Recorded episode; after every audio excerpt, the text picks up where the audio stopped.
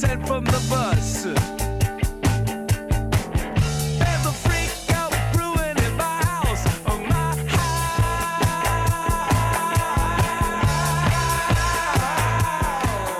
Buongiorno a tutti gli ascoltatori di Roma 3 Radio, è un vero piacere essere qui oggi. Uh, sono le 10.22, uh, mi chiamo Francesca Mattei e sono una storica medievista. Ho studiato beni culturali e poi scienze della storia e del documento e oggi sono venuta qui a parlarvi uh, del, uh, della morte di Enrico VI di Svevia avvenuta proprio il 28 settembre del 1197. Ma prima di tutto questo ascoltiamo un po' di musica e ascoltiamo i Ramones.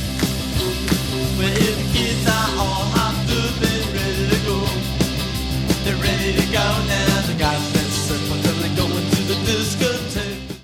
Abbiamo ascoltato Scinesa Punk Rocker dei Ramones, un brano del 1977, ma la nostra storia in realtà eh, si avvia nell'estate del 1197, più precisamente ad agosto di quell'anno, in una Messina dal clima particolarmente caldo e umido. Il porto sembra essere più calmo del solito. In effetti i ferventi preparativi per la eh, crociata indetta da Celestino III sono ormai terminati e quindi il porto è popolato soltanto da eh, mercanti. Tuttavia eh, il problema eh, grande è che ehm, diciamo sulle barche, sulle navi eh, partite proprio per, alla volta della, della crociata manca un personaggio molto importante, colui che aveva accettato di eh, partecipare appunto a questa importante spedizione, vale a dire l'imperatore Enrico VI di, eh, di Svevia. Uh, potremmo immaginarlo magari um, a sanare l'ennesima rivolta nel regno di Sicilia oppure uh, immaginarlo di aver uh, beffato il Papa tornando n- nell'impero, ma in realtà lo troviamo nel suo letto di morte, sempre appunto a Messina, a fianco della sua um, consorte Costanza d'Altavilla, che tuttavia sembra che lo abbia avvelenato precedentemente, quindi uh, di fatto uh, la causa della morte per dissenteria sarebbe appunto da imputare a um, delle complicanze appunto avvenute a seguito della, um, dell'avvelenamento proprio a, da parte della, um, della moglie e diciamo eh, ci sono stati eventi della storia che da soli hanno significato un cambiamento repentino del contesto sociale e politico, mentre in questo caso un singolo evento, la morte dell'imperatore, ha portato con sé dei profondi stravolgimenti. Questo clima di cambiamento ha fatto il giro del mondo, se si pensa che addirittura un cronista del Basso Lazio ne ha parlato all'interno della sua opera. Con la morte di Enrico VI l'impero, che nonostante ehm, le difficoltà aveva eh, dimostrato la propria forza e potenza, ma eh, appunto aveva eh, sconfitto quasi il rivale di sempre, il, il papato, in realtà in questo mo- proprio a seguito della morte dell'imperatore si ritrova eh, a dover eh, cedere il passo al papato che stava appunto diventando sempre più forte. E quindi di- abbiamo uno stravolgimento completo, quanto questa morte mh, diciamo significhi eh, uno stravolgimento per la storia. Adesso ascoltiamo uh, i Queen, uh, Father to Son, un brano del 1974.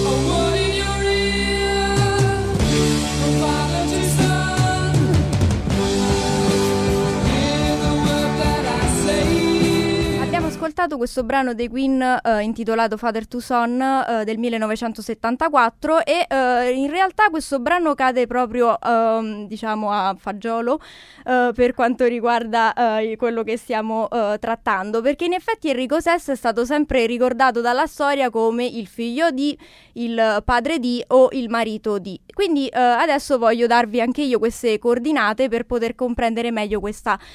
figura storica. Enrico VI di Svevia era il secondogenito di Federico I Barbarossa e adesso la domanda sorge spontanea eh, cosa, perché un secondogenito ha ereditato la corona, eh, di fatto il primo erede di Federico Barbarossa, Fede, eh, Federico anch'egli, ha sempre sofferto di eh, una malattia che lo ha portato alla morte eh, fin quando appunto Enrico aveva soltanto 4 anni e per questo motivo di fatto Enrico ha ereditato immediatamente il, um, il trono. Di fatto è stato eh, diciamo eh, un grande amante della, eh, del diritto, della eh, cultura eh, e dell'arte in generale, ma ha seguito sin da subito, sin dalla veneranda età di eh, 11 anni, il eh, padre eh, nelle spedizioni in Italia e in particolar modo ha partecipato alla battaglia di Legnano del 1176 eh, contro Papa Alessandro III e volendo dare una piccola eh, curiosità pare che proprio la eh, città di Alessandria debba il proprio nome a questo pontefice proprio durante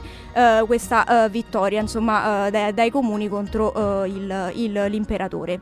Ma abbiamo detto anche il marito di, eh, marito di Costanza d'Altavilla, figlia di Ruggero II. Il matrimonio con, ehm, che avrebbe permesso l'unione tra l'impero e il regno di Sicilia si rivelò estremamente efficace dal punto di vista politico. Avevano dato un grande scacco eh, nei confronti del pontefice che si ritrovava ad essere accerchiato eh, letteralmente. Ma di fatto sono- ci sono molte storie relative a questo... ehm, eh, matrimonio. La più famosa, che viene raccontata anche da Dante in realtà, è, eh, riguarda eh, praticamente il fatto che Costanza d'Altavilla sembra che sia stata ehm, rapita proprio letteralmente dal convento nel quale abitava per poter essere, ehm, diciamo, per poter sposare l'imperatore, il futuro imperatore.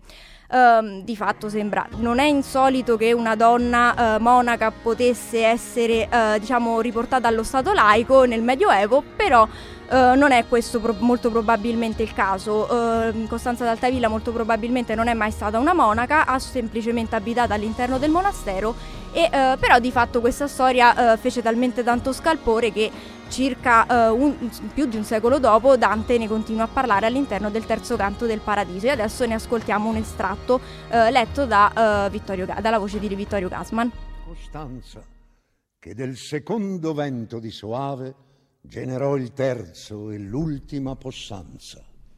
Allora, Dante e, e poi la voce di, ovviamente di Vittorio Gassman eh, ci ehm, conferiscono anche il, eh, la possibilità di poter introdurre il nuovo eh, tema. Infatti abbiamo detto che è eh, il figlio di, eh, anzi il padre di. Eh, in effetti quel terzo vento di Soave non è nient'altro che eh, Federico II, eh, quindi eh, molto più famigerato ovviamente del, eh, del padre. Ecco quanto un evento improvviso può cambiare il corso della storia, perché difficilmente un suddito degli anni 90 del XII secolo avrebbe potuto prevedere effettivamente queste, eh, questi enormi stravolgimenti. In effetti Enrico VI durante la propria carriera politica aveva praticamente vinto eh, su tutti i fronti, aveva eh, sconfitto Ottone di Brunswick mh, che era il suo più grande eh, rivale nel contesto eh, imperiale, quindi in Germania, in più aveva ehm, di fatto eh, sconfitto Tancredi di, di Lecce nel regno di Sicilia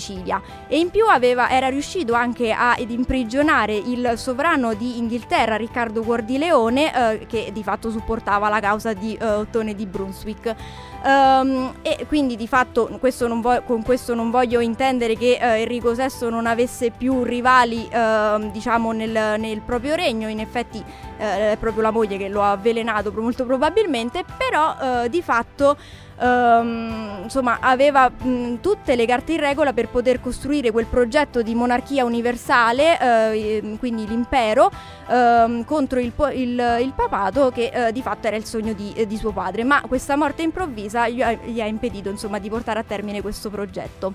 Eh, e adesso eh, ecco il mio racconto finisce qui, spero di avervi avvicinato un po' alla storia medievale e ehm, vi lascio con Pearl Jam Jazz Breeze. Yes, I understand every life must end. Uh-huh.